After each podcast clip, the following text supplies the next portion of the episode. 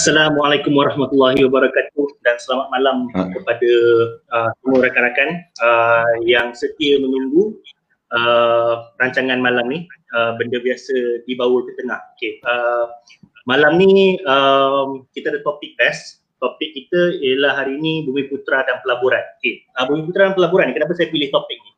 Sebab uh, of, of course lah pelaburan ni benda yang menarik dan semakin menarik semenjak uh, orang kata uh, pandemik COVID-19 ni dan sebagainya.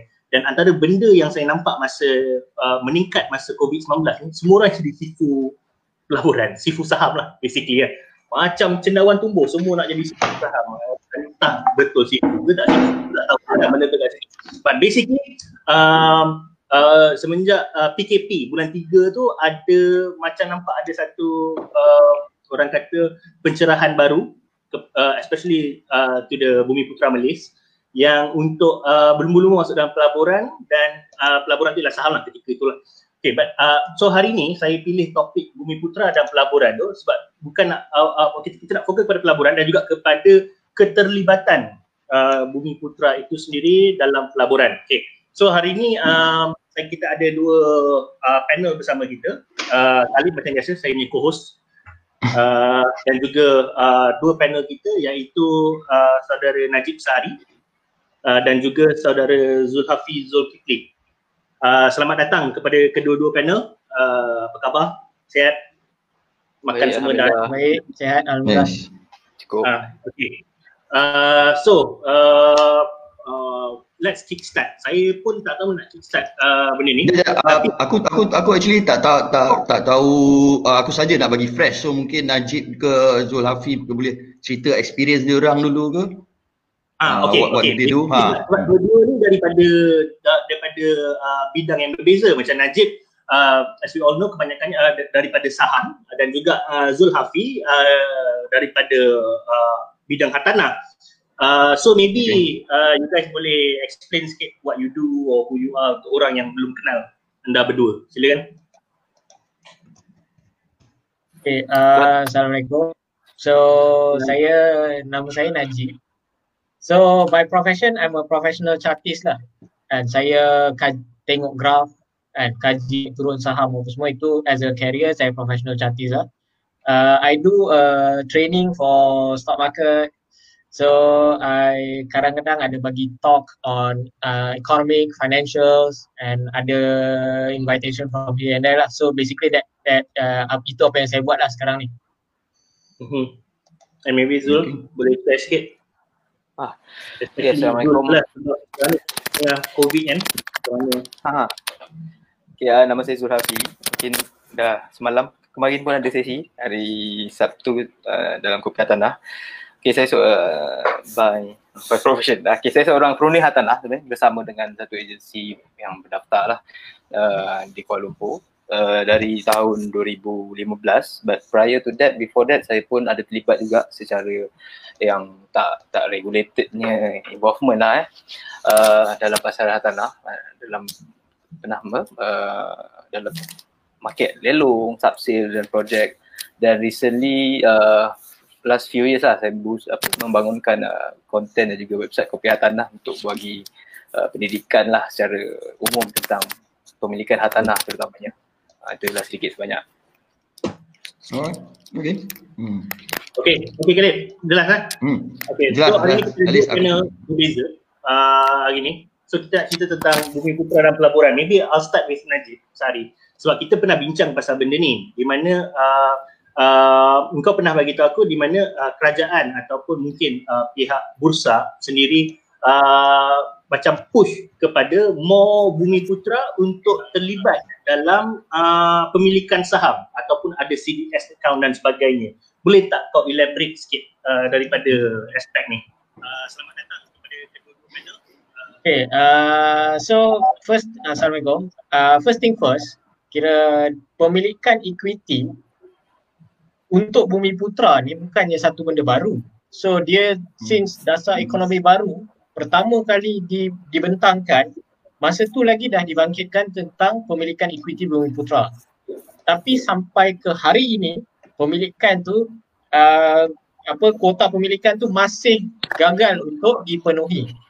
So tapi kalau tapi kalau kita tengok trend ya, lately kalau kita tengok data on since 2015 pemilikan uh, pembukaan akaun CDS untuk Bumi Putra saban tahun meningkat. Saban tahun meningkat. 2018 kalau kita tengok data 800 ribu pembuka, uh, pembukaan akaun baru untuk Bumi Putra. So kita tengok recently 900 ribu pembukaan akaun baru untuk Bumi Putra. So kalau kita tengok trend dia meningkat. Cumanya yang kalau kita perasan uh, benda ni dia sekadar polisi tak membantu polisi sahaja tak membantu dalam nak membantu Bumi Putra memiliki equity.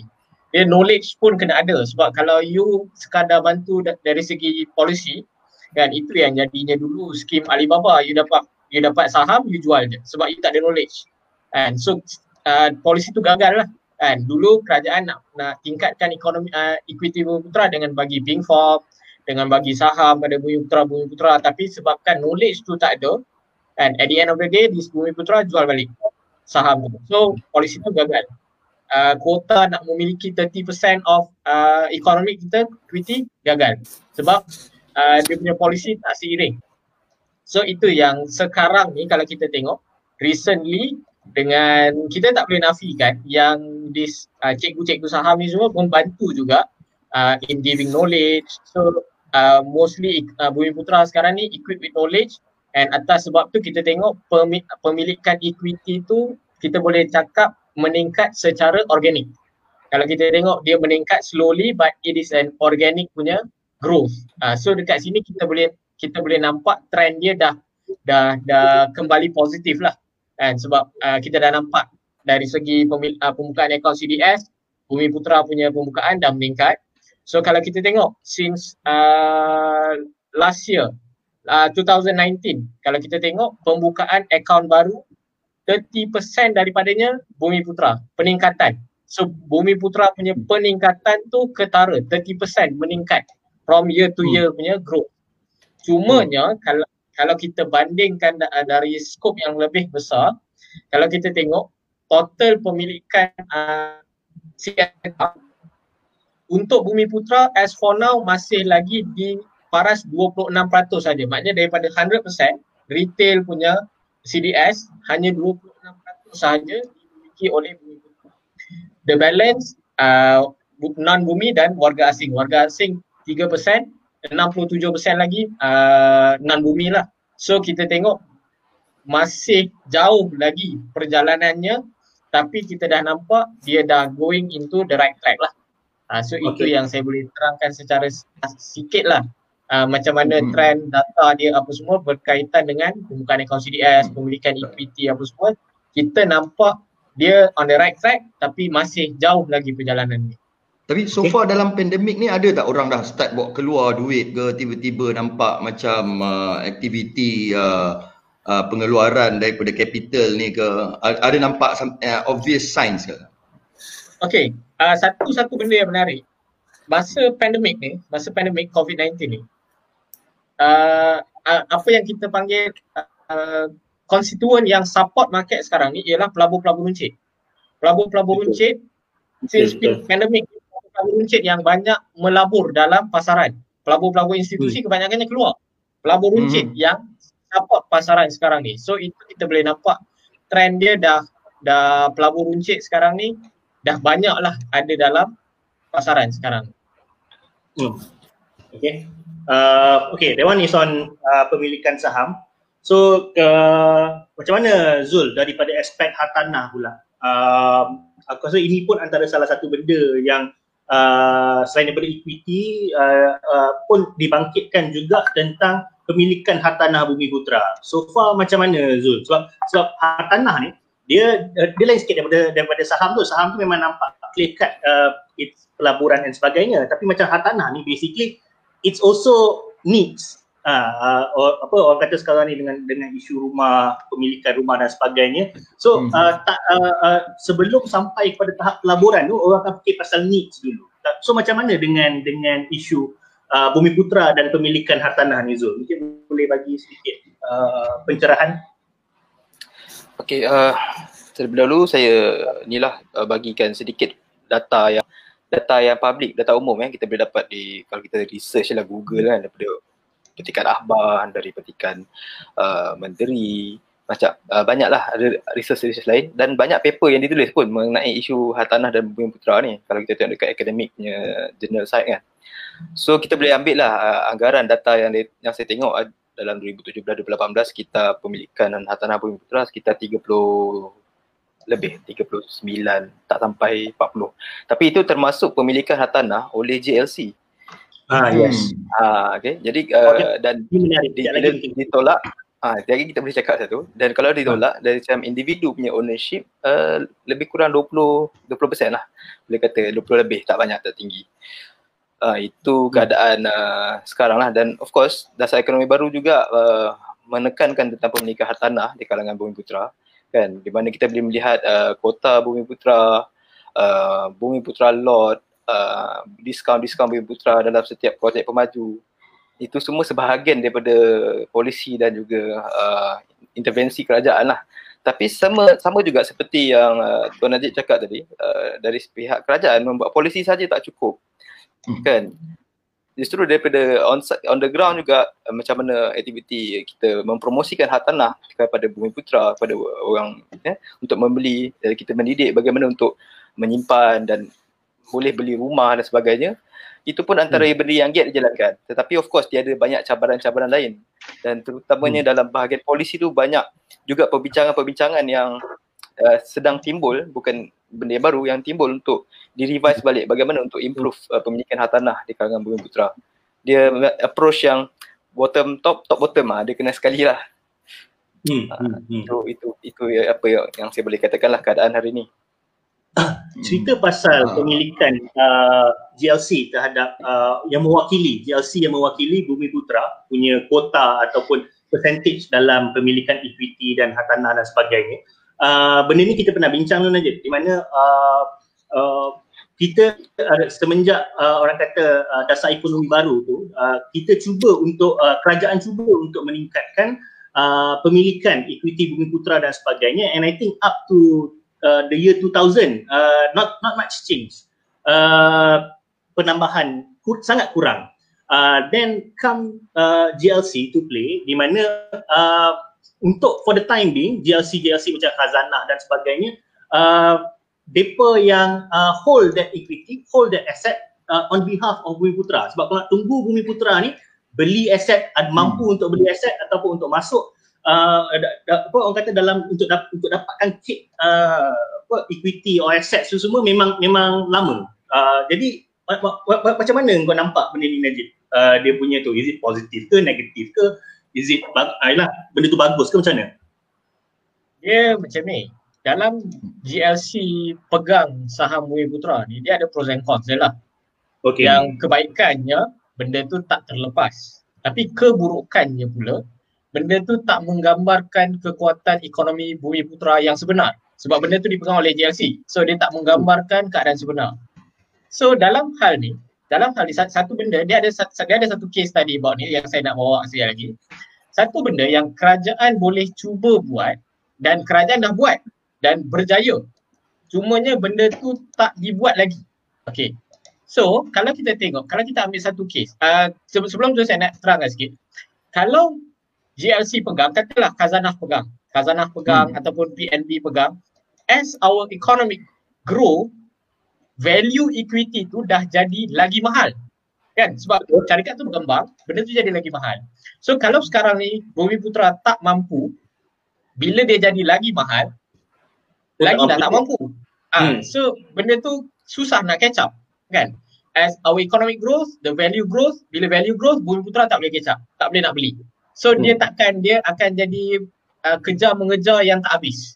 Okay. Hmm. Tapi kalau kita ambil satu case, kita ambil satu case uh, Khazanah, dia ada lupuskan uh, anak syarikat dia time.com. Dia bagi kepada satu, satu bumi putra tapi dia go on equity uh, equity sharing base. Maknanya as the company growth, kau buat company ni growth, aku jualkan kau sikit lagi. Company ni grow, aku jualkan kau sikit lagi.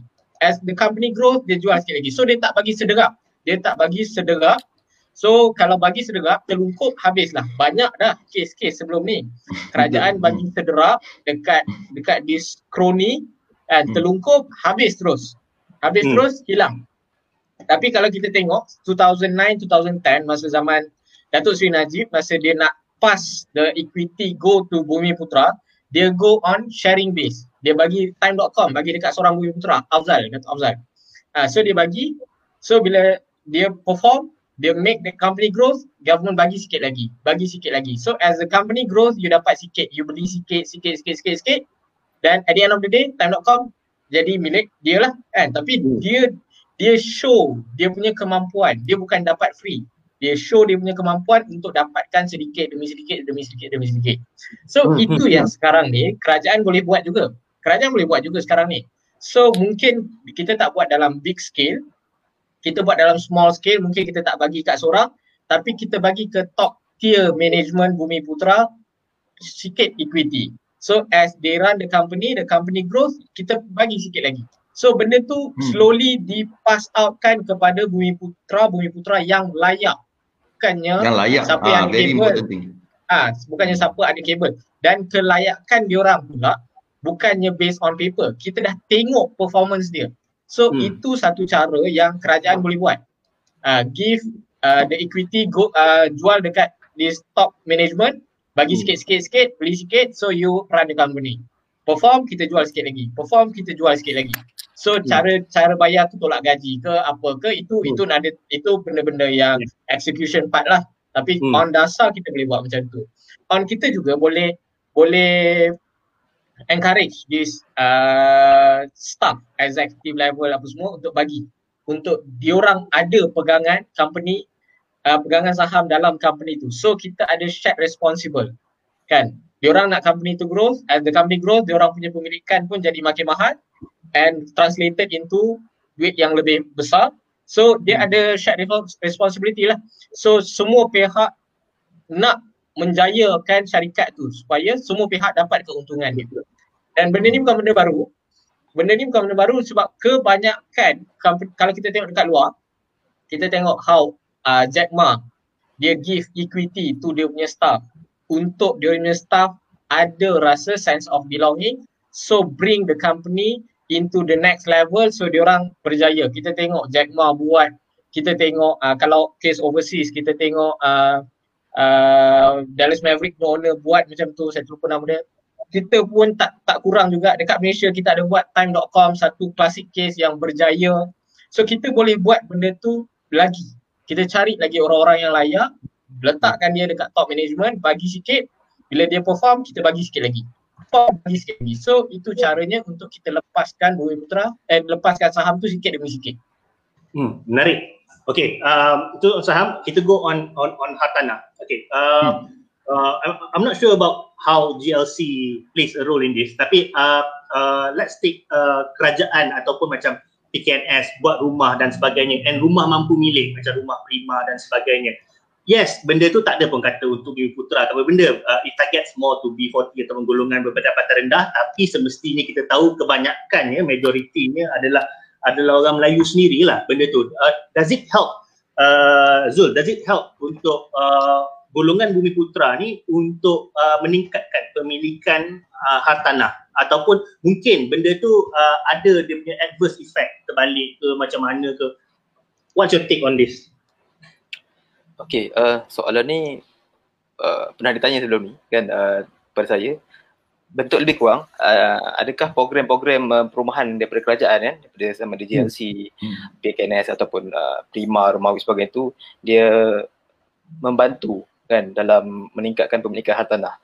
Pertamanya uh, saya saya katalah secara umum secara umum ya uh, banyak sebenarnya program-program perumahan daripada kerajaan ni rumah-rumah pemilik ni dia membantu secara langsung uh, kepada pemilikan uh, hartanah bumi putra dan sebenarnya bukan hartanah bumi putra saja, hartanah pada rakyat Malaysia secara seluruhannya. Dan seperti yang uh, Saudara Jamali katakan, uh, of course lah dalam majoriti daripada rakyat tu half of most lebih daripada separuh tu adalah bumi putra. Kan? Jadi uh, dia memang membantu, cuma dia ada beberapa ke- kelemahan-kelemahan lah yang sepatutnya boleh diperbaiki lagi. Kan? Dan uh, uh, seperti contoh standardization setiap negeri dia berbeza-beza dan mengira macam kelayakan dan uh, syarat-syarat. Kemudian ada juga yang uh, syaratnya tidak uh, apa nama dari segi enforcement tu mungkin dia kata uh, rumah ni memang untuk untuk diduduki kan tapi hmm. kemudian ada abuse dan abuse dan dia mungkin disewakan ke apa ke uh, which is hmm. antara-antara isu lah kan kalau kita tengok macam kat KL pun ada rumah-rumah bantuan daripada kerajaan. Macam tu rumah di BKL kan rumah PPR hmm. yang di abuse uh, itu pun ada satu apa nama isu lah uh, tapi ha. itu itu different story but dalam hmm. ad- mengadreskan uh, pemilikan hartanah Bumi Putra ya dia membantu Ha, cumanya hmm. banyak lagi benda yang perlu dilakukan lah untuk meningkatkan pemilikan tu. Bila bila bila uh, awak cakap pasal uh, apa tu tadi uh, uh, dia jadi ada yang orang uh, orang kata play around the loophole and then uh, adakah ianya bermaksud uh, yang selalu orang kata di media sosial? Maksudnya rumah tu uh, yang sepatutnya diduduki tetapi disewakan. Ni ada isu yang orang kata pasal seorang uh, yelah sebab rumah rumah apa orang kata mampu milik kan. So uh, yang yang seorang beli 4 5 unit lepas tu sewakan tak bagi peluang ke orang lain. Adakah itu yang dimaksudkan? Adakah itu yang terjadi? Hmm. Hmm. Saya tak boleh nak kata kan tapi uh, ya. dia ada ada ketirisan juga lah yang berlaku situ kan okay. yang mana right. kita tak boleh salahkan dari segi management saja rakyat sendiri pun mengambil kan sampai mungkin ada orang lain yang patutnya dapat untuk beli yang belum ada rumah hmm. kan mungkin dia tak, hmm. tak dapat queue ke ah, benda-benda macam tu lah okay. tapi tak kurang juga dengan projek-projek yang dibina tapi mungkin lokasinya tak berapa cantik harganya tak berapa ngam dekat tempat-tempat yang dia buat tu pun banyak juga projek-projek ni yang tak terjual hmm. kan hmm. Uh, contoh utama di Perak uh, ada hmm. beberapa tempat yang hmm. uh, projek prima tak salah saya yang pada hmm. peringkat ha. awal fasa awal harga sekian tapi kemudian hmm. fasa yang seterusnya harga lagi murah uh, jadi rugilah orang yang beli awal-awal tu uh, boleh katalah uh, Zat, nak tanya uh, Najib sikit uh, apa ni apa um, I tengok dekat uh, nak share sikit uh, gold price ni melampau-lampau dia punya naik dia. Is this a good investment right now ke or is it coming down or what's your take on gold dia? Okay. So hmm. itu perkara yang pokok kita kena dia basic about in investment ni. Hmm. Gold is not an investment product. Ah. So saya nak tekan ya so. Gold yes. is not an investment product. Hmm. Okay. Investment ni, okay, pelaburan dalam erti kata memiliki equity ni Okay. Gold is not an equity. Itu kita kena clear. Okay. Okay. Betul, betul. So, pelaburan ni, apa apa yang kita maksudkan dengan pelaburan is kita beli satu aset tanpa perlu kita buat apa-apa ke atas aset itu, kita dapat hasil dia. Macam hmm. kita tanam pokok, tak payah buat apa-apa, kita tak dapat buah. Tak payah nak tebang pokok tu untuk dapat hasil. So gold dia bukan investment. Okay. Gold ni kita panggil dia is a commodity yang komoditi berharga. So bila dalam keadaan ekonomi, keadaan teruk macam ni, orang beli gold so that orang ada equity yang berharga. If anything happen, they can liquidate that gold untuk guna. Untuk guna, untuk survive, untuk whatsoever lah. But yes. gold is not an investment punya product. Hmm. Okay. Saya tanya sebab ni sebab ramai kita, orang yang macam tengah nak jual gold, push gold, oh, harga gold naik. Ah itu kita so maybe awareness untuk ramai sekarang. Dan, ha, dan, so dan gold, kalau ada pelabur apa orang kata yang buat pelaburan emas tengah dengar ni, habis kau kena tembak ni. Hmm. Cuma pakai pelaburan tak, emas. Tak, tak, okay. So okay. K- kalau kita nak cakap gold ni, gold ni hmm. itu, itu yang itu yang saya nak tekankan. Okay, yes. sekarang ni kalau kita tengok the trend bukan sahaja dekat gold, dekat saham jadi macam tu, uh, kita panggil kita banyak berdagang. Kita banyak berdagang. Kita berjual beli emas. Kita berjual beli saham. Kita bukan memiliki saham tu ataupun kita bukan memiliki emas tu. Kita bukan pegang emas tu untuk kita dapat return. Tak. Kita pegang emas tu so that bila emas tu naik harga kita jual balik dan kita dapat hasil dia. Itu berdagang namanya. So itu yang kita agak sedikit itu itu yang kita panggil. Uh, bila kita bercakap tentang pelaburan ni, okay, salah satu sebab kenapa pemilikan equity kurang Uh, per, per, uh, kebanyakan yang buka CDS CDS account baru ni kebanyakannya berdagang. Dia bukannya melabur, dia bukannya beli saham tu dan dia mengharapkan dividen daripada situ. Okay, dia beli saham tu bila harga naik dia jual. So dia dapat uh, kita panggil keuntungan atas modal, bukannya hmm. keuntungan atas dividen. Okay, so kalau benda ni kerap, benda ni okey. Cumanya uh, untuk kita nak menjayakan pemilikan equity Bumi Putra ni, benda ni yang kita kena selain kita mendidik orang berjual beli saham, kita kena mendidik orang cara betul untuk melabur.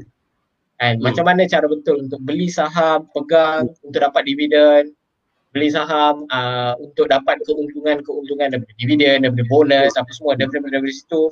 Itu yang kita kena didik. Kan? Goal ni is another part lah, is another thing kita boleh beli memiliki emas apa semua tapi kita kena ingat bila kita nak realizekan value dia kita kena jual. So itu bukanlah pelaburan dalam arti kata sebenar, itu hanyalah berdagang. Maknanya kita Masih. jual beli, jual beli untuk dapatkan keuntungan dia. Okay, uh, cakap pasal cara melabur yang betul ni apa benda semua. Um, ada satu discussion yang kita pernah buat uh, tentang tentang uh, mindset uh, untuk dua pelaburan berbeza. I mean hartanah berbeza dan saham berbeza. Di mana kalau uh, yang kalau kalau uh, let me uh, apa orang kata apa ni balik uh, kalau uh, pelaburan hartanah ni basically orang uh, uh, orang berfikir tentang untuk uh, tambah pendapatan untuk yalah untuk dia punya down payment ataupun nak dia, maknanya untuk membeli rumah ni dia kena ada excess fund dia kena ada pendapatan lebihan dan sebagainya. Tapi um, uh, yang menarik ya, yang yang yang kau cakap tadi nanti ialah tentang bagaimana sebenarnya on saham pula dia terbalik. Sebenarnya saham ni selalu orang berfikir dia perlukan excess fund untuk bermain oh, bukan bermain lah, untuk melabur dalam saham. Tapi uh, uh, engkau dah cakap uh, tu dia sebenarnya terbalik. Sebenarnya ada orang yang uh, melabur dalam saham untuk dapatkan excess fund. Boleh tak uh, terangkan sikit? uh, konsep ni.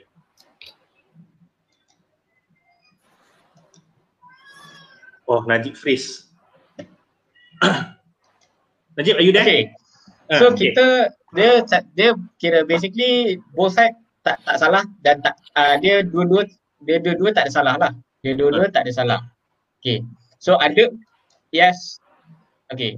Dia uh, dua-dua side tak ada salah. Sebab ada orang dia gunakan access fund untuk melabur ada hmm. orang melabur untuk dapat access fund. So okay. kita tahu kat sini dia ada dua dua ca- bukan dua cara dia kita panggil dua objektif yang berbeza sebenarnya. Okay. okay. Orang yang ada access fund melabur untuk kembangkan kekayaan. Yes. Orang yang tak ada access fund melabur untuk meringankan beban kewangan so that they have access fund. Bila dia ada access fund baru dia boleh kembangkan kekayaan dia lah. Itu basic concept of uh, so well, you kena ada lah. access cash flow lah. baru you boleh kembangkan kekayaan. So ada orang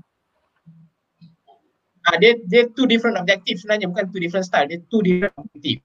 So ada orang yang memang dah ada cash flow, dia gunakan itu untuk kembangkan kekayaan dia. Okay. Tapi ada orang yang tak ada cash flow, dia gunakan pelaburan untuk dapat access cash flow ataupun lebihan duit dan bila dia ada lebihan duit tu baru dia boleh uh, nak beli rumah ke beli rumah ni kembangkan kekayaan lah. Namanya start niaga ke start niaga pun kembangkan kekayaan juga. Okay so kat sini ada dua benda yang berbeza. Dan dua benda ni dia carry risk yang berbeza. Risiko dia berbeza. Okay so uh, dua-dua tak salah. Cumanya kita kena clear lah kita kena clear on apa sebenarnya objektif kita. Apa sebenarnya objektif kita? Those yang ada access fund maybe objektif dia untuk kembangkan kekayaan dia. Those yang tak ada access fund so dia punya main objective should be untuk ada access fund dahulu. Hmm. dia tak boleh fikir nak kaya ke apa ke belum lagi. Dia punya main objective should be aku nak ada access cash flow.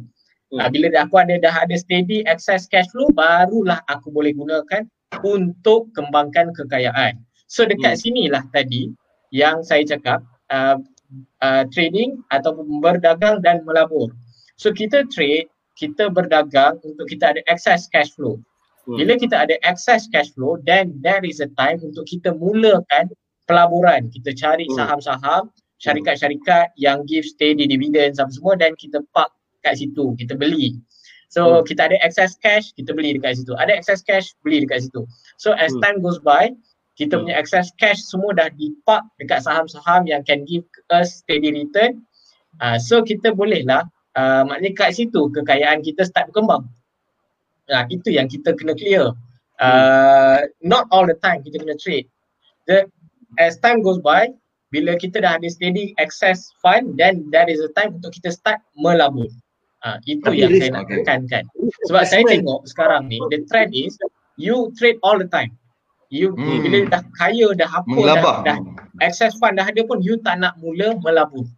So you kena tahu risk, risk dia tinggi berdagang ni. So you kena start melabur. Some, some, somewhere somehow you kena start melabur. Bila dah hmm. masuk, you dah ada access cash, you dah ada lebihan duit, apa semua, melaburlah. So ha. untuk yang dah ada access cash, you can start melabur. Okay. Um, talking about uh, risk assessment ataupun uh, uh, of course uh, kebanyakan orang tahu saham ni volatile. Dia untung rugi tu fast, laju dan sebagainya. Uh, tapi uh, uh, now aku nak tanya uh, Zul. Uh, orang selalu nampak pelaburan hartanah ni sebagai pelaburan confirm untung. Fakta ke auta ni Zul? Hello. Are you still uh, there? Apa dia? Okay. Uh, pertama, ya, okay.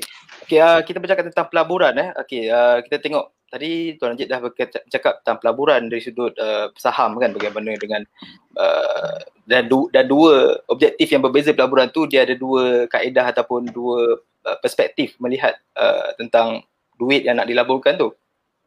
Jadi dalam hartanah ni dia uh, objectively orang menyimp- dia orang membeli hartanah kalau untuk melabur ni eh, yang secara umum lah untuk pelaburan jangka masa panjang ataupun dikatakan pelaburan untuk uh, waktu pencen lah dan yang paling paling popular adalah pelaburan yang di, uh, hartanah ni adalah untuk uh, okey ke lain? Uh, okay, okay, uh, okay. Oh, uh. Okay, saya takut lain saya yang putus. Okay, uh, orang membeli hartanah ni untuk jangka masa panjang dan juga yang popularnya adalah untuk hedging ataupun bahasa Melayu dia adalah uh, lindung nilai. Lindung nilai hedging duit kita uh, daripada inflasi. Kan bagaimana inflasi naik dan kita tak nak duit kita tu susut nilai bila kita simpan cash ke whatever. So orang beli hmm. hartanah. Sebab hartanah ni kenaikan dia uh, yang sihat tu dia lebih sikit je daripada uh, inflation kan. Cuma hmm. mungkin certain certain year, certain area dia ada sedikit spike on kerana spekulatif punya aktiviti dan sebagainya memang ada tempat-tempat yang boleh naik lebih tinggi lah.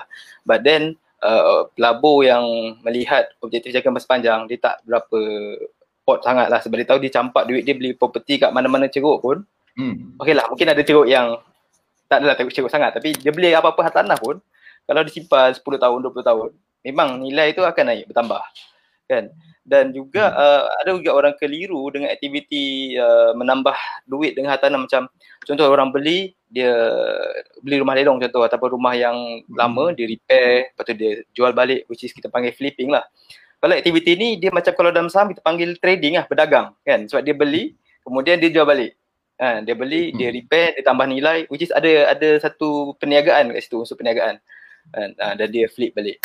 Ha, dan kalau Betul tak ada juga tadi yang bercakap kan kalau kita duk beli jual beli jual jadi bila nak menambah uh, apa pegangan hartanah tu kan sendiri. Mm-hmm. Okay uh, anyway uh, balik pada tadi soalan apa? uh, uh, soalan aku ialah uh, uh, orang selalu anggap uh, pelaburan hartanah ni uh, sentiasa untung. Ah uh, sentiasa untung. Fakta ke auta? Okay. Uh, again dia tengok balik apa objektif pelaburan dia dalam hartanah macam tu. Kan hmm. ada orang daripada dia kalau dia dapat hmm. kenaikan uh, 5% setahun dia dah kira untung. Ada orang kalau tak untung pun dia untung. Huh? Ha, macam harga, harga rumah tak naik pun tak apa dia kira untung kat di, di hartanah. Kan? Yes. Okay, tapi yeah. bila kita cakap yang normal lah, normal orang melihat pada numbers eh. Maksudnya beli dan bila hmm. dia jual tu mungkin Sebenarnya ada beberapa case lah ataupun yang uh, especially yang recently lah ketika market dalam keadaan yang uh, correction dari sekitar uh, 2000 last rally hartanah dalam 2012 hingga 2014 2016 so memang ada sedikit distorted hmm. distortion dalam pasaran hartanah serta-serta tempat tu dia dah overheat uh, dan pemaju pun dah mula menjual hmm. pada harga ini saya cakap produk yang baru eh harga rumah-rumah baru yang dijual oleh pemaju hmm. pada harga masa depan harga yang bukan mengikut nilai pasaran kan jadi kesan dia uh, saya sendiri menghadapi uh, apa klien yang nak menjual rumah yang dah dibeli 5 tahun. Kalau kan 5 tahun ni uh, boleh kata ada dah sedikit keuntungan kenaikan gain kan mungkin dalam kalau katalah dia ambil uh, 5 ke 6% setahun. Kan setengah tempat mungkin lebih tinggi. Katalah kita ambil 5 6% tu yang average setahun. Lepas 5 tahun patutnya adalah kenaikan tu kan dia boleh dapat keuntungan. Tapi kerana dia beli pada waktu dan tempat yang dah dijual pada harga yang mahal. So bila sekarang nak jual dan dia nak jual kerana ialah because of the covid pendapatan ada yang gaji kena potong dan sebagainya. Jadi nak release lah certain-certain commitment kan. Dan bila dijual, oh uh, tak dapat harga yang dibeli tu pun tak dapat nak tak dapat nak jumpa pada harga yang beli. Uh, kan. Dan uh, minggu hari Sabtu lepas dengan uh, Tuan Hamid Hamdan bercerita ada klien dia nak jual rumah uh, pada harga macam eh, below daripada nilai loan. Mm-hmm. Ah, wow. maksudnya demand kat situ dah jadi ha- orang nak beli pada harga yang asking is below daripada harga dia beli which is below daripada loan dia. Jadi susah macam mana nak jual? Hutang kalau dia jual below loan, jadi balance loan tu dia kena top lagi pada bank. Dia kena bayar lagi kan? Dia kena service lagi ada ada difference. Hmm. Saya, saya tanya ni bukanlah burukkan ke nak apa benda cuma cuma um, nak ber- berhati-hati yang tak open ha, kepada uh, pelaburan hartanah dan sebagainya uh, selalu di orang kata di, di, di disumbat dengan uh, hartanah ni satu pelaburan yang confirm untung. Uh, bukan nak melemahkan sesiapa tapi kadang-kadang uh, you have to tell the truth.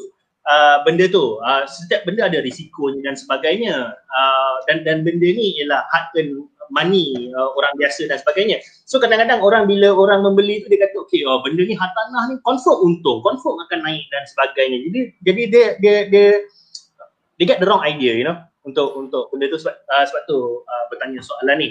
Uh, okay uh, kali kalau tak ada apa-apa boleh uh, kau ada soalan tak? Kalau tak kita boleh ambil lah few soalan ni. Aku rasa ada yang bagus Ah, uh, kita oh, try ambil. Okay. Uh, okay, aku dah ada uh, satu je. Uh, satu je soalan just because ramai baru ni nak bawa keluar duit KWSP. So that's an indication yang ramai orang tak ada duit.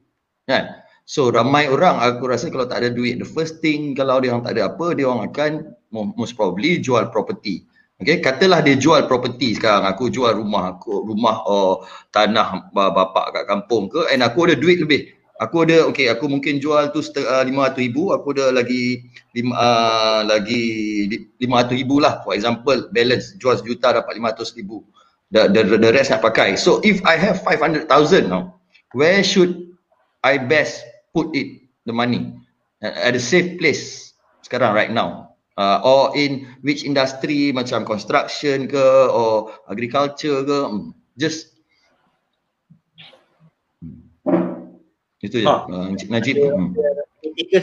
Zul ke Najib mana best letak duit saya uh, so speaking hmm.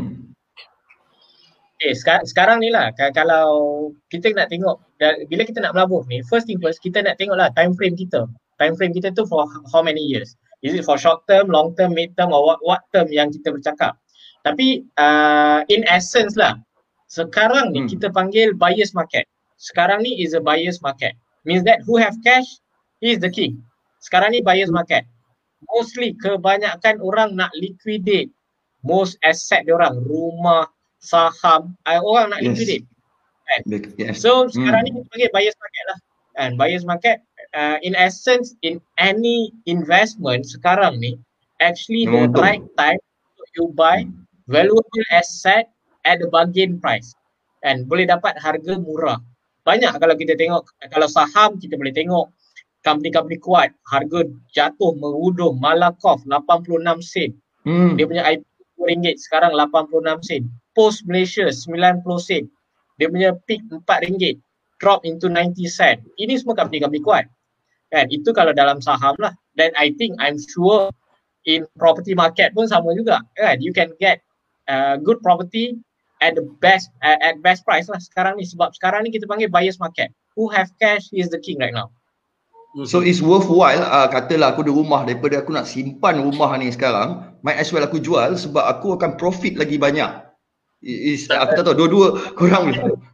Kau punya ni lah kot kalau kau tak kalau kau dah jual rumah kau kau tak tempat duduk duduk rumah pun aku tak tahu lah okay. rumah ekstra lah rumah ekstra katakan okay. sekarang okey kata aku ada rumah ekstra tapi aku tertekan forecast okay. juga ni takut duit uh, anak aku dah tak kena buang kerja semua ha macam tu okey dia yang macam jual rumah tu dia dengan syarat rumah yang kita dah pegang tu dia dah lama tau tempoh dia hmm. memang kalau kita jual kita boleh jual at uh, slightly cheaper price profit. sekarang hmm. kan hmm. tapi kita still profit macam saya cakap hmm. tadi uh, hmm. banyak uh, seller-seller yang tengah a bit uh, suffering lah kita kata struggling dan suffering. Is mereka yang rumah-rumah tu mereka beli kurang ataupun kurang lima uh, tahun. lima tahun dan kurang lah macam tu kan? Mungkin masa tu ekonomi tengah okey mereka beli rumah yeah. kan? Uh, dan uh, tak expect on whatever oh, yang currently happening. So bila dia nak jual dia mengharapkan dapat extra cash. Tapi hmm.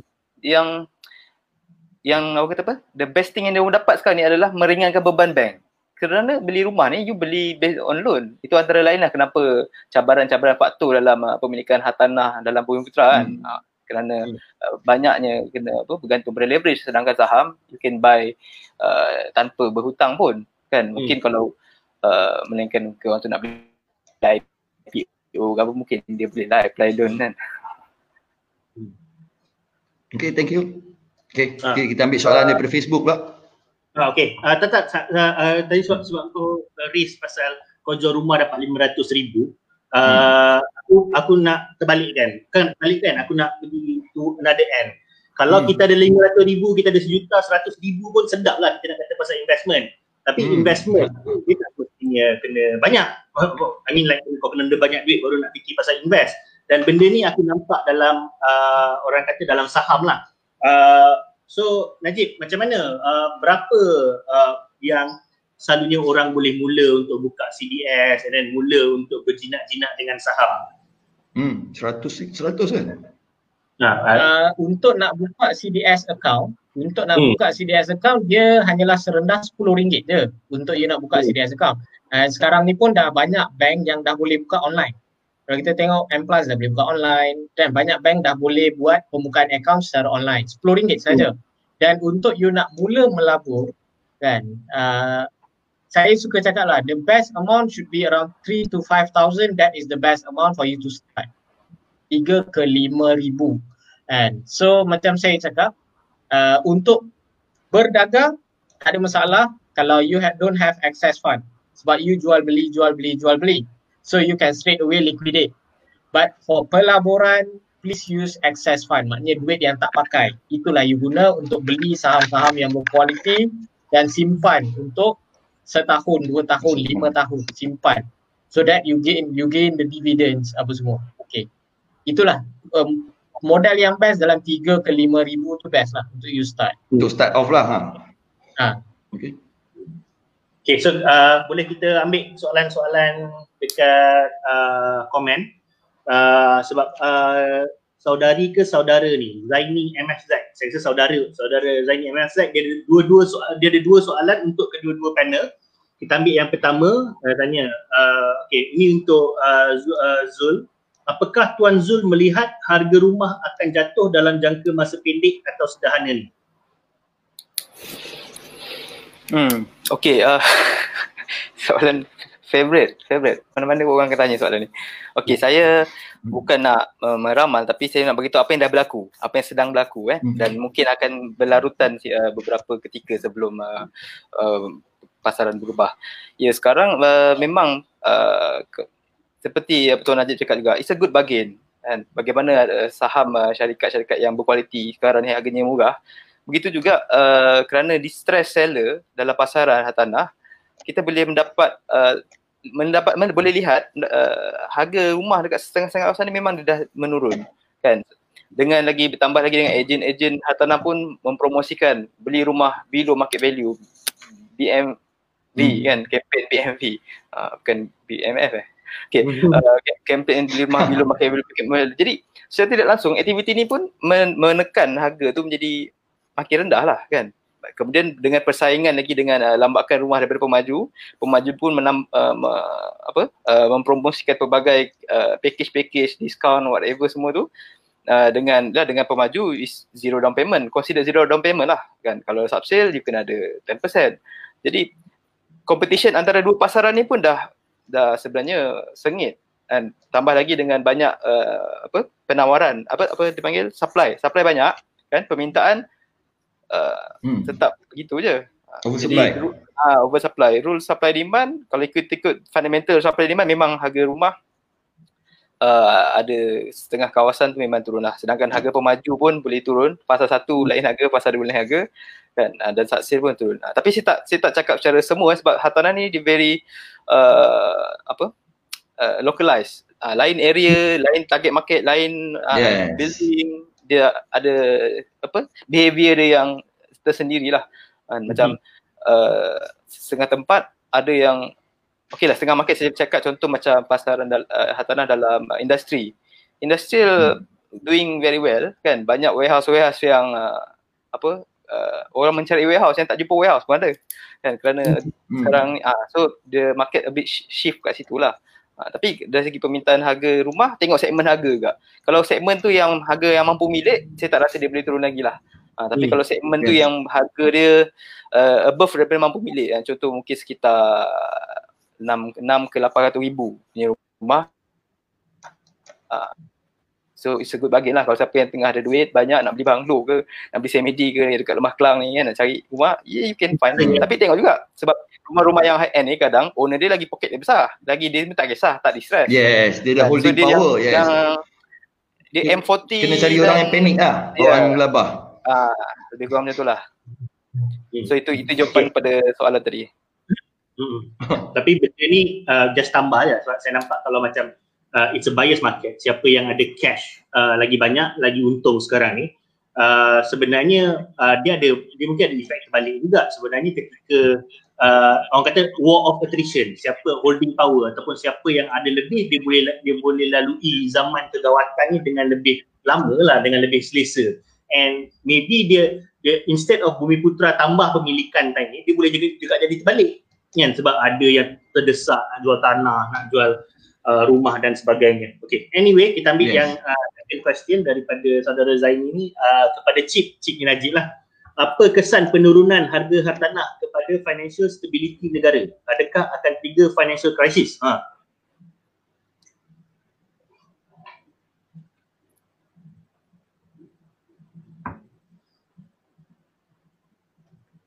Najib, kau kau kau dengar apa boleh ni? Ke out of your depth ke macam mana?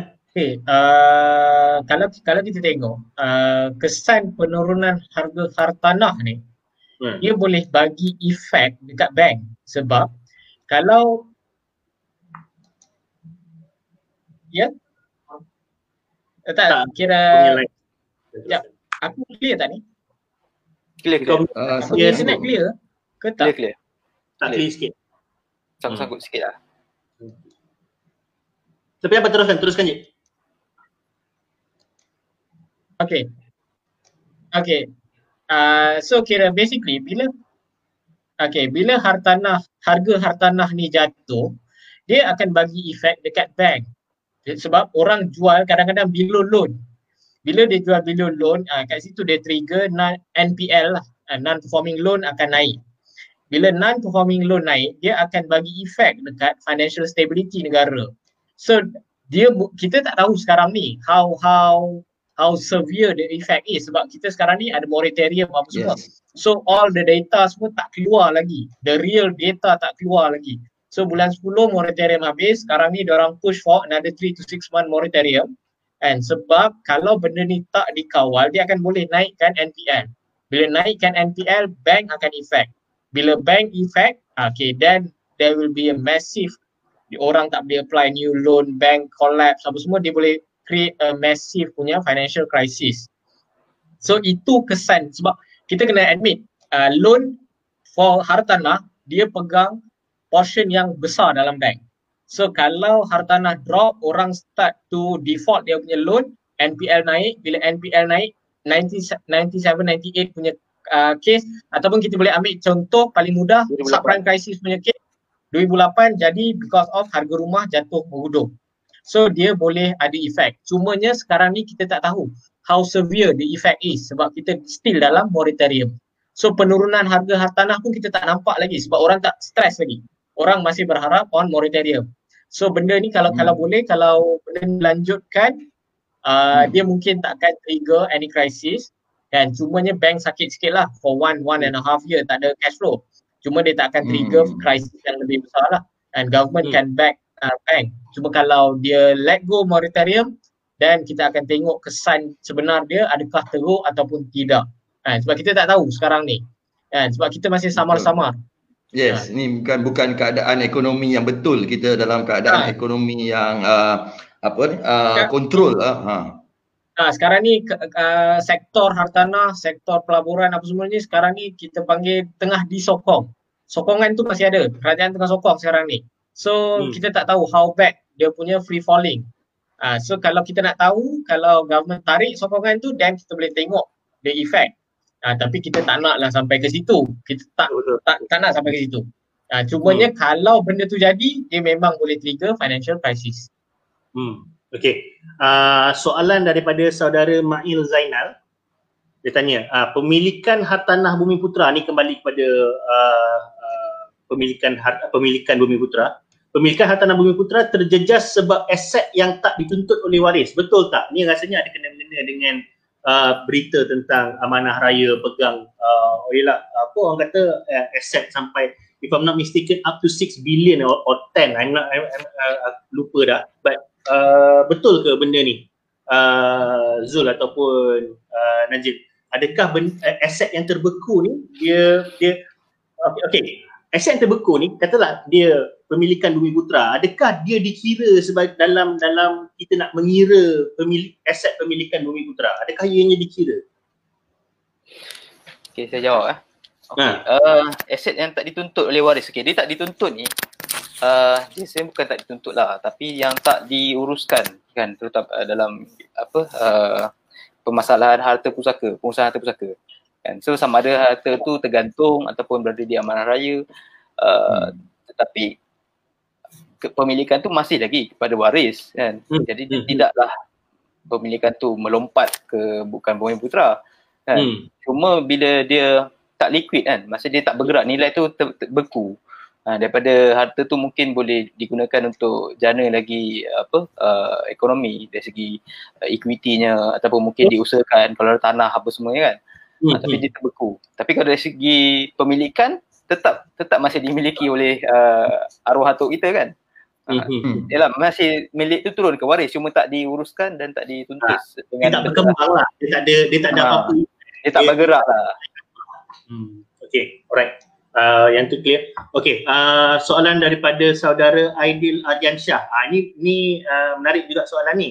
Uh, di mana tempat pelaburan yang kurang berisiko tapi keuntungan optimum boleh diperolehi? Hmm, baik. Uh, okay. uh, betul, baik. Sebab sebab basically uh, risk ni berkadar dengan untung lah. Tapi of course kita akan cuba cari tempat yang risiko paling rendah tapi untung paling tinggi. Okay, sekadar bertanya sebab saya ada lebihan duit pendapatan yang uh, taklah banyak uh, tapi pening tak tahu mana nak melabur kat mana. Uh, mungkin ada cadangan ataupun uh.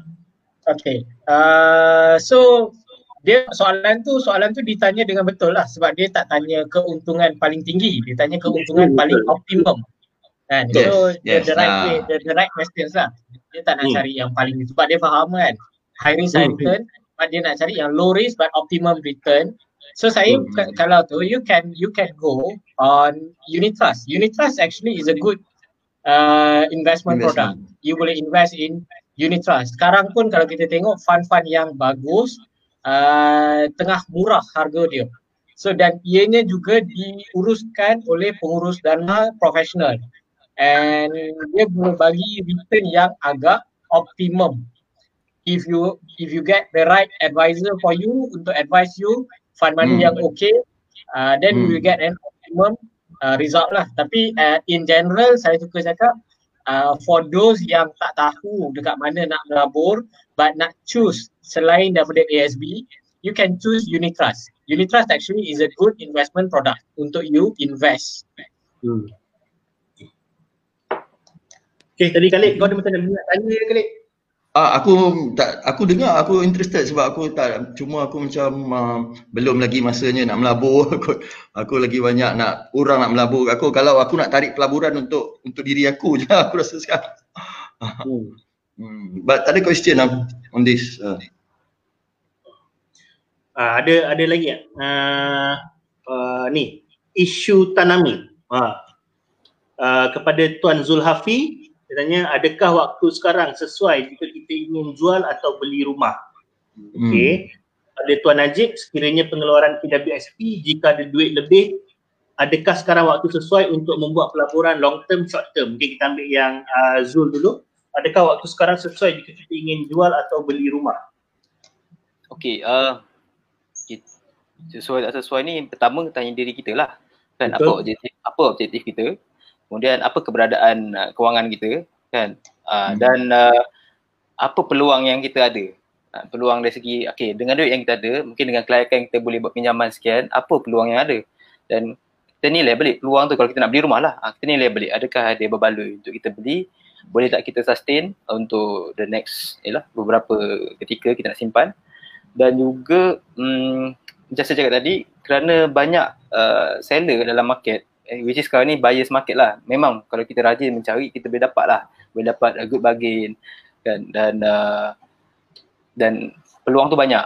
Dan kalau nak jual pula tengok saya cakap uh, apa keperluan nak jual. Uh, mungkin dia kata nak jual rumah ni dah simpan lama, dah ada kalau jual murah sikit pun cepat dia nak jual.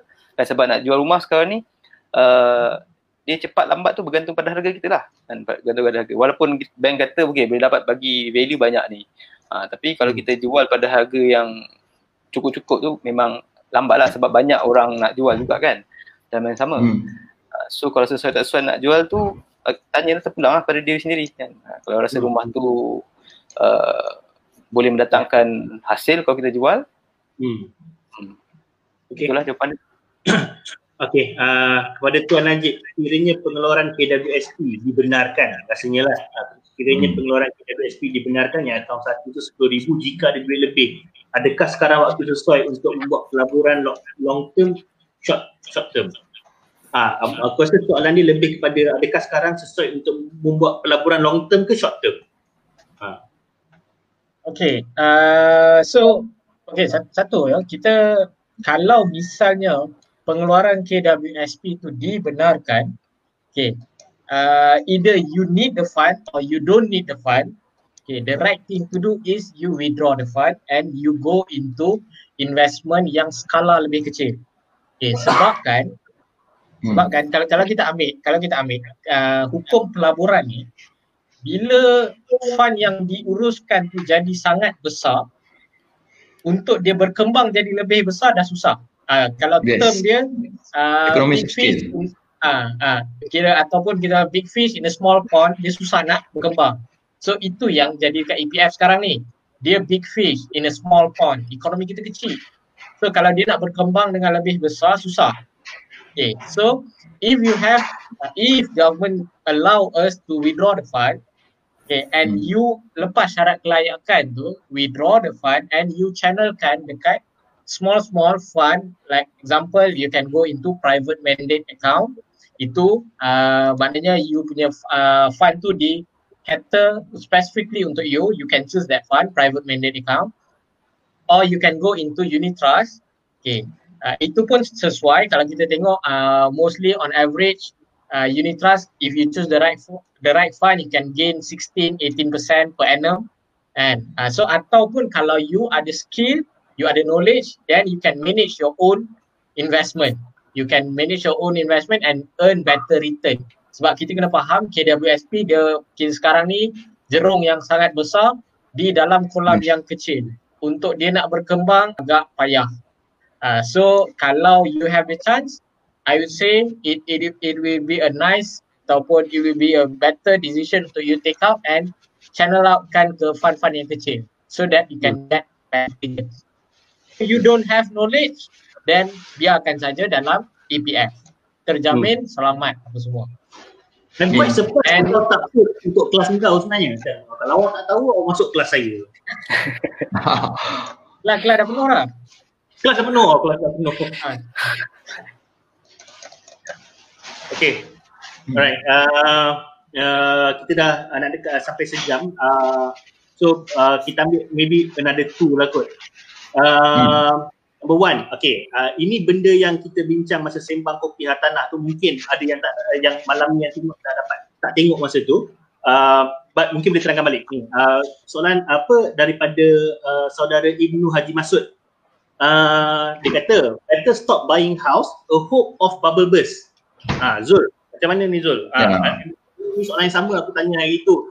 Boleh tak kalau kita semua satu hati stop beli rumah akan turun kau-kau tak harga ataupun orang lain yang yang mungkin orang luar negara ke yang macam ambil kesempatan. Tak tahulah okay, benda ni what what what your take? Uh, susah lah kata soalan ni. Sebab uh, bubble burst lah tanah ni dah diramal ataupun dah disebut daripada lama dah kan. Hmm. kata hmm. jangan tahun 2016 saya dah dengar oh jangan beli rumah. Hmm. tunggu 2018 harga harga jatuh dan sebagainya kan hmm. okay yang pertama rumah ni dia harga memang turun naik tapi kerana ekonomi kita kan BNM dia mengawal orang meminjam dengan DSR ni dengan syarat-syarat kan. Jadi nak dapat bubble burst yang macam 2008 tu agak sukar. Dan sekarang ni yang kita nampak yang masalah yang paling yang paling obvious dan paling besar dalam ni adalah lambakan rumah-rumah yang tak terjual. Yes. Dan memang dia memberi kesan pada pemaju kan tapi tidak juga membuatkan pemaju tu nak jual rumah dia lebih rendah kan sebab hmm. on paper rumah-rumah tu masih aset kepada syarikat kan uh, mungkin ialah itu dia punya point of view dia kan uh, hmm. Hmm. cuma kita boleh nampak bagaimana trend banyak projek-projek yang yang terkini yang baru-baru ni uh, ada price hmm. adjustment maksudnya macam okay, dia nampak trend okay, nak buat rumah harga ni Dulu harga, dulu hmm. rumah yang harga dekat Lembah Kelang nak dapat rumah yang harga 400 ribu ke bawah ni susah. Tapi ya, recently ya. kita nampak banyak, ada projek-projek baru yang dilancarkan harga 300 ribu lebih, 400 ribu hmm. lebih dekat Kelang Valley. Kan? Hmm. Uh, so kita boleh nampak dekat situ dia dah shift lah kan. Tapi hmm. nak kata burst ni susah nak kata lah kan. Yeah. Uh, sebab hmm. macam dia akan burst kalau financial the whole hmm. financial hmm. structure tu collapse kan sebab rumah ni dia ada hutang. Hutang pada bank. Ah, hmm. uh, dia akan jatuh. Okey. Kalau bank jatuh lah ya. mungkin soalan last untuk malam uh, daripada saudara Muhammad Muhaimin Hasnudin uh, okey dia kata uh, salam tuan Najib. Apa beza fundamental and technical analysis? Yang mana datang dulu? Ha, ni mungkin orang yang nak berminat nak nak nak, melab, nak main saham, melabur saham. Okey. Okay, dia dia tak ada yang mana datang dulu, yang mana datang kemudian. Sebab kalau kita go into teori, kalau di teori dia cakap macam ni lah. For those yang belajar fundamental, at some point of dia punya investment, dia akan touch sedikit pasal technical. And those yang belajar technical, at some point of dia punya trading, dia akan sentuh about fundamental. Sebab hmm. dua-dua benda ni dia dia berkait rapat. Saya suka saya suka terangkan atau saya suka sampaikan dia dalam bentuk macam ni. Fundamental ni is for you to know what to buy. Apa yang nak beli. Fundamental. Yes. And technical ni is for you to know when to buy. Bila nak beli. Kan? Sebab technical ni dia pasal harga turun naik turun naik turun. Fundamental tu pasal fundamental syarikat tu. So dia kena ada dua-dua. Kita kena tahu bila nak beli dan apa nak beli kalau kita tahu apa nak beli kan? Macam kita selalu cakap if you nak excel in something kan dia ada kita apa panggil? Luck come opportunity. Luck tu ada maknanya timing tu betul and opportunity. Dia dua-dua datang serentak. Kita tahu apa nak buat and at the right time baru dia jadi. Sama juga dengan pelaburan. Kan? Sama juga dengan pelaburan. Kita kena tahu apa nak beli means that fundamental and kita kena tahu bila kita nak beli. Dua-dua kena tahu. Ah, technical. So kalau dia tak ada mana yang datang dulu sebab dua-dua kita kena tahu bukannya kita kena tahu salah satu. Dua-dua kita hmm. kena tahu. Kalau kita tahu bila nak beli tapi tak tahu apa nak beli dia tak jadi. Ataupun kita hmm. tahu apa nak beli tak tahu bila nak beli tak jadi. Kan ada hmm. satu klasik case lah. Kan saya nak share sikit. uh, YouTube, YouTube hmm. and Yahoo. Kalau kita tengok on Internet of Things ni, actually apa yang YouTube buat ni sebenarnya Yahoo dulu tahun 2000. Uh, uh, eh, saya apa apa tapi Yahoo dah buat dulu tahun 2000. Yahoo beli acquire this streaming company from satu pihak dia beli and dia nak buat style YouTube ni lah. Okay, okay. Dia tahu apa dia nak buat. Cuma hmm. masa tu internet tak laju. Internet masa tu tahulah pakai dial up hmm. kan. Ada ringing hmm. kan. Sekarang kan. So apa yang dia nak buat time tu dia tahu apa dia nak buat tapi timing tak betul. Tak jadi hmm. bankrupt. At the end of the day Yahoo sekarang kita tahulah apa jadi. Tapi hmm. Google Alphabet dia buat YouTube benda sama cuma timing dia tepat. Timing dia tepat hmm. masa tu internet dah laju hmm. apa semua. So hmm. dia hmm. berjaya buat. Padahal dua-dua hmm. nak buat benda sama. Dua-dua company kuat. Tapi timing tak kena. Uh, yang satu okey, yang satu tak jadi. So itu yang hmm. saya nak sampaikan dalam pelaburan dua-dua kena betul. Maknanya kita hmm. tahu apa nak buat dan bila kita nak buat. Ha, dua-dua ni hmm. ada baru dia boleh jadi. Hmm. Cakap pasal okay. Google dengan Yahoo ni, dia, dia, dia benda ni kelakar sikit ya. dia, dia mungkin luar daripada bumi putera dan pelaburan. Nak share je lah. Um, Google masuk uh, dalam industri search engine ni, masa tu Yahoo dengan MSN tengah powerful. Tapi Google dapat berikan uh, something yang orang perlukan and dia kalahkan uh, dua giants ni iaitu uh, Yahoo dengan MSN. And then hmm. Google pun powerful, dia ada banyak orang. Tiba-tiba come Facebook. And Google macam, eh aku pun nak buat macam Facebook, dia buat Google Plus. Tak jadi pun. And then Facebook pula tengah tengah powerful apa benda semua kan. Tiba dia tengok macam Lazada, Shopee kan. Dia pun try buat marketplace. Tak jalan juga kan. So basically, ya, uh, apa uh, luck and opportunity tu mainkan peranan jugalah yes, yes. It's not because kau ada back, uh, background macam kau dah ada apa backbone kan macam Google dah ada dia punya orang and, yeah, and yeah, everything yeah. and base not necessarily lah. Betul. Sebab orang uh, kata macam kalau Google Google ni uh, okay silakan tu sama. okay jadi uh, macam fundamental technical ni Ha. Sama juga kan dalam hartanah sama fundamental dia kita tahu apa kita kena faham nature uh, hartanah tu pelaburan dia bagaimana kan short term ke long term ke kan kenaikan dia bagaimana uh, sebab tu kita kena tahu uh, dan kalau segi technical tu dia lebih pada locality lah. Locality kita tengok area tu kan. Uh, dan apa-apa pun uh, pelaburan is the knowledge lah. You have to ada ilmu yang mendalam lah supaya you tahu the right time the right place dan dan hmm. kesesuaian lah mampu tak mampu. Ha, itulah sambung Google. Ada uh, kali ada apa-apa lagi? Uh, I'm good. Hmm. okay ada mungkin Najib ada apa nak tambah? Ke Zul ke nak tambah apa-apa? Before kita end kita punya session? Ni saya nak tambah sedikit lah. Sedikit okay. saja. On pelaburan ni lah. Pelaburan dan bumi putra ni. Hmm.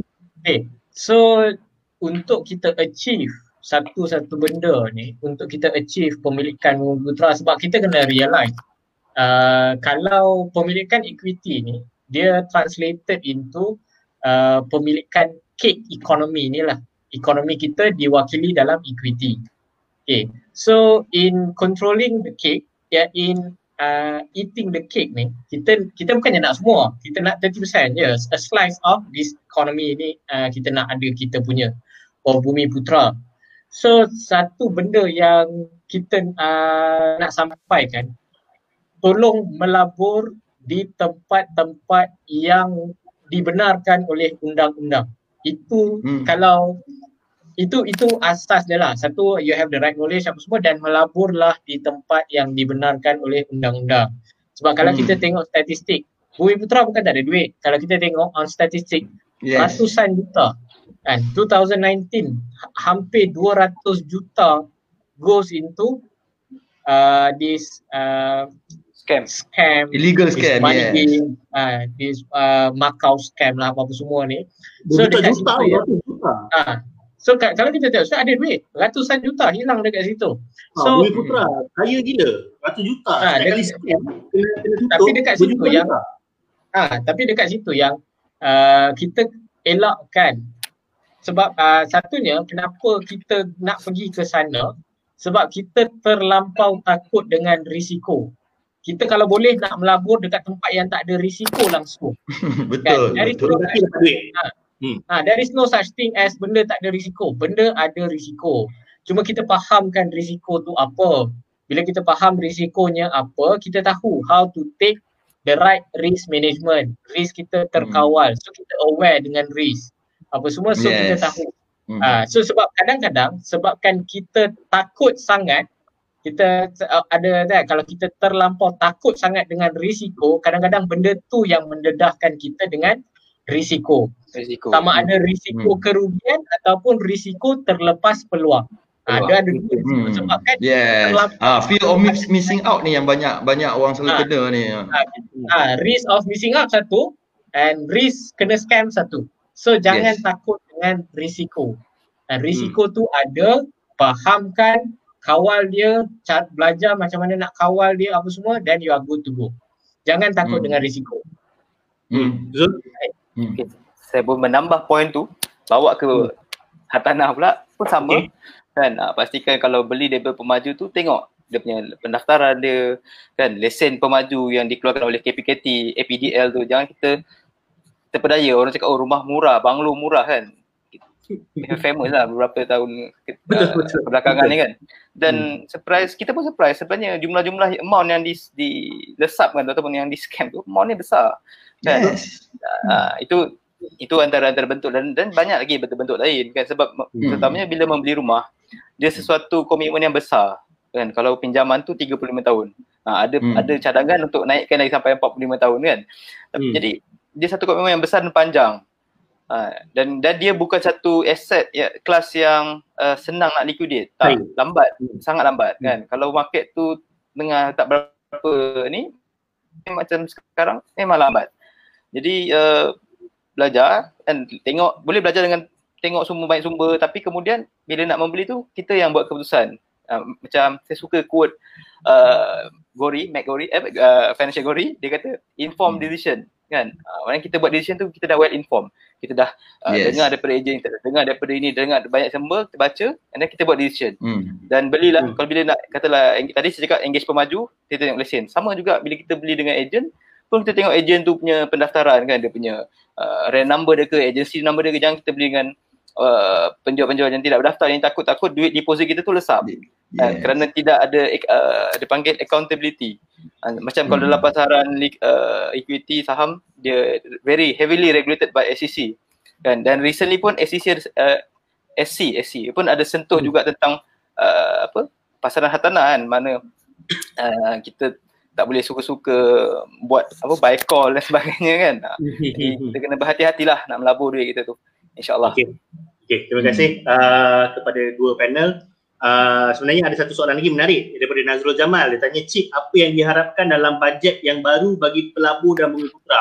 Saya rasa part ni mungkin kita boleh ah, yang ni hmm. ha, soalan ni bagus tapi aku rasa tidak sebab sebab time tu tak tak tak membenarkan. Ha, kita sesi bajet kot Nah, kita sini sesi bajet. Sesi lain, tapi yang paling lagi best sebenarnya uh, let's talk about this budget after the budget punya pembentangan. Aku rasa itu uh, untuk untuk tahun ni punya budget lagi menarik untuk kita bincangkan selepas daripada sebelum.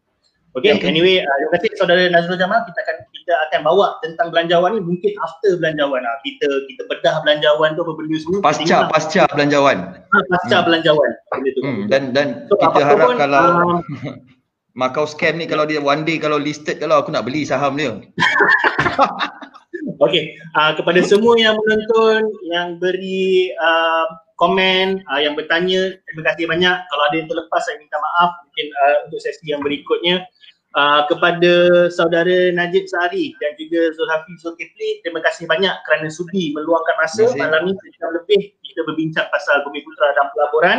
Terima kasih banyak uh, dan kepada penonton esok kita ada uh, di dalam rancangan ni benda biasa di bawah ketenang uh, tetamu menarik uh, tetamu ni pernah pernah showcase dalam dalam uh, minggu lepas Dr. Mastura tapi kali ni dia bawa hmm. kawan dia uh, Encik Peter Tan untuk membincangkan tentang uh, what, tentang uh, OKU dan peranannya dalam uh, pembangunan negara. Uh, hari itu tak dapat nak nak kupas habis tapi esok Mr. Peter Tan antara orang kata pe, uh, pejuang uh, aktivis ataupun antara penggerak OKU yang yang yang yang yang uh, antara yang aktif dekat Malaysia akan bersama kita untuk membincangkan isu ni. Ah uh, benda ni bagus sebab uh, bagus untuk kita uh, belajar tentang uh, uh, orang kelainan upaya ataupun orang kekurangan upaya ni uh, uh, dan bagaimana yes, kita faham boleh, Ha, dan siapa yang ada family yang mungkin uh, dalam dalam golongan ini nak tahu macam mana nak bantu boleh bersama uh, kita orang esok.